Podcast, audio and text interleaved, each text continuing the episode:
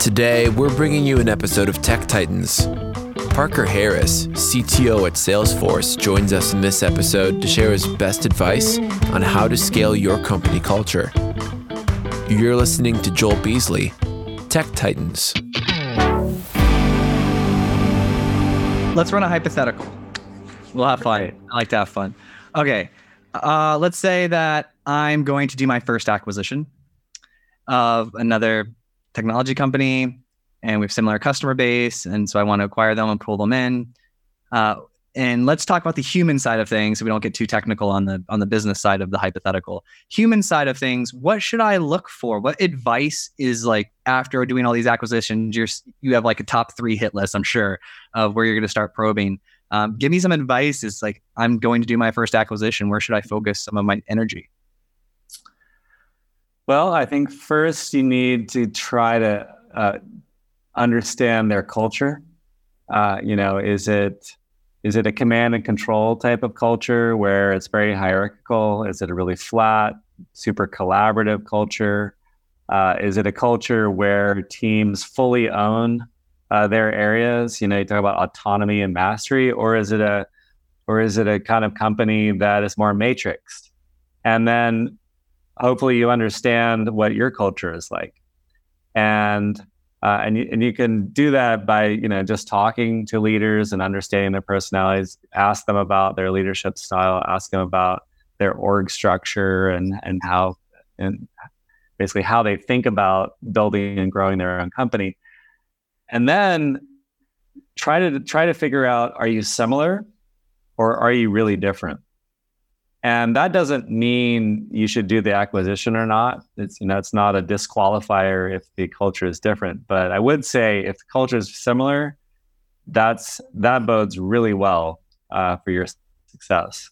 And it's not that one culture is better than another. It's just that, you know, people are different. You know, companies are different depending on, you know, really the founders and how they crafted the original organization and vision. If it is different, then you should definitely think about, well, how are we going to integrate them, and are, you know, how much are we going to try to change them? You know, it's kind of like a bad relationship. You say, well, this person is really different than me, and, you know, but I can fix them. Usually that doesn't work out so well. Ask my last few girlfriends. No, I was kidding. So that's, you know, from a cultural perspective, is super important. And we've grown over time to understand that as important. Definitely look at security. We will disqualify companies, you know, because trust is still our number one value, always has been. And so, you know, technically, how are they dealing with cybersecurity? How do they talk about it and think about it as a priority?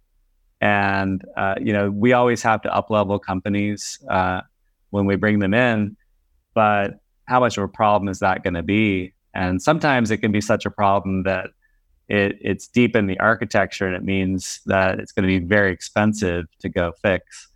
You know, at Salesforce, our, you know, trust is number one, then customer success, our second value.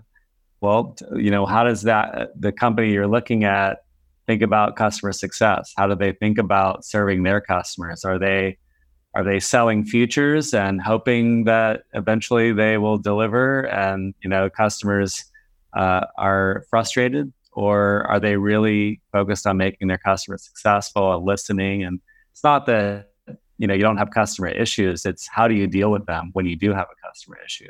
You know, early on, as we were growing, you know, you get a 2-person company, 3-person company complain to us in an email, and Mark would say, we'll get right on it.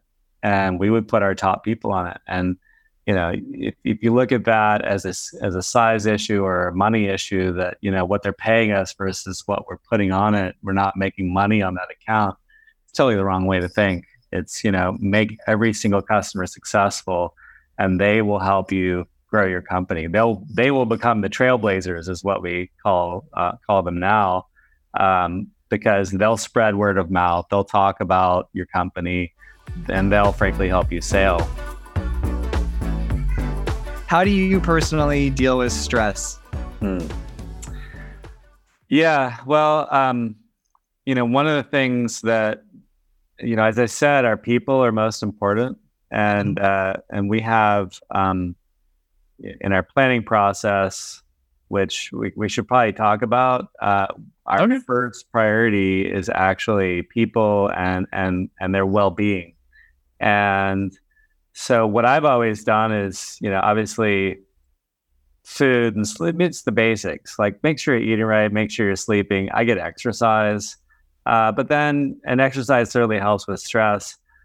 But, we've had some super stressful times, and I usually try at some point, you have to give yourself permission to be less stressed, is what I would say.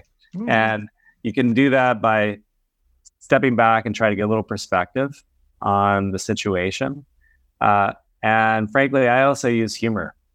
I think humor is a great stress reliever and some people find it a little dark, but in the most stressful situations, when things are really, really tough, I usually will make a joke out of it, and just laugh about it. And that makes me feel better and usually helps others kind of get a little relief. No, I love it. And I like that you talked about the basics too, because they're always the most boring and everybody knows them, but they're the hardest to do. Yeah. Consistently. And so, yeah. Yeah. And I always tell people, look, we are not running a sprint here. We just had our 20th birthday. We are running a marathon. As you said, you're a runner. You were here in San Francisco and you thought, I'm going to keep going across the Golden Gate Bridge. Well, I want all of our engineers to keep going. And so, if we're overstressed in the short term and we feel like this one thing is the most important thing in life and nothing's more important, then how are you going to get to that next one? If you become so stressed that you get burned out, that you need to take a break. And sometimes that happens and that's okay. And, that's another way to relieve stress. It's like, okay, you really need to take a break. So we'll say, we'll tell people, go take a break. One of our top engineers at a previous company, we tried to hire him early on. His name was Craig Weissman. He was our second CTO. And we brought him into the office. He was really stressed out. And we were trying to hire him. And they said, all right, Mark, we want you to talk to Craig. I want you to close him. It's really important. So Craig goes into Mark's office. And they're talking, we're waiting for him to come out. We're like really excited. Like, Mark is a consummate closer. He is going to close him. Craig comes out and he says, well, Mark told me I need to go to Spain for a month and I need to spend a lot of money on a great house that, I could live in and that I just need to go relax. I'm like, what? You're supposed to come here and help us build Salesforce. What happened? And Mark just read him and said, you're too stressed, you need to leave and go take care of yourself. And he did. And then he came back and, he's the father of Apex Code, the father of Visualforce. He brought some of our coolest and most successful technological advances. And it was worth waiting. And so, your well-being and your ability to deal with stress is super important. And I think, we're never perfect, but we focus a lot on it. No customer should ever have anything but a perfect experience. That's what we shoot for. And right.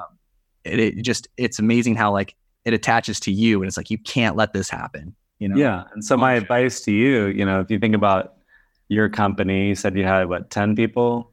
Yeah, 11. Yeah. 11 people. Mm-hmm. So it's easy for those 11 people to understand your culture and understand that value. But, that's why it's been important for us to write our values down, to talk about them. When we have events and we market to our customers and our partners, we want our employees to go to those events because we're also teaching our employees about what we value and what's important.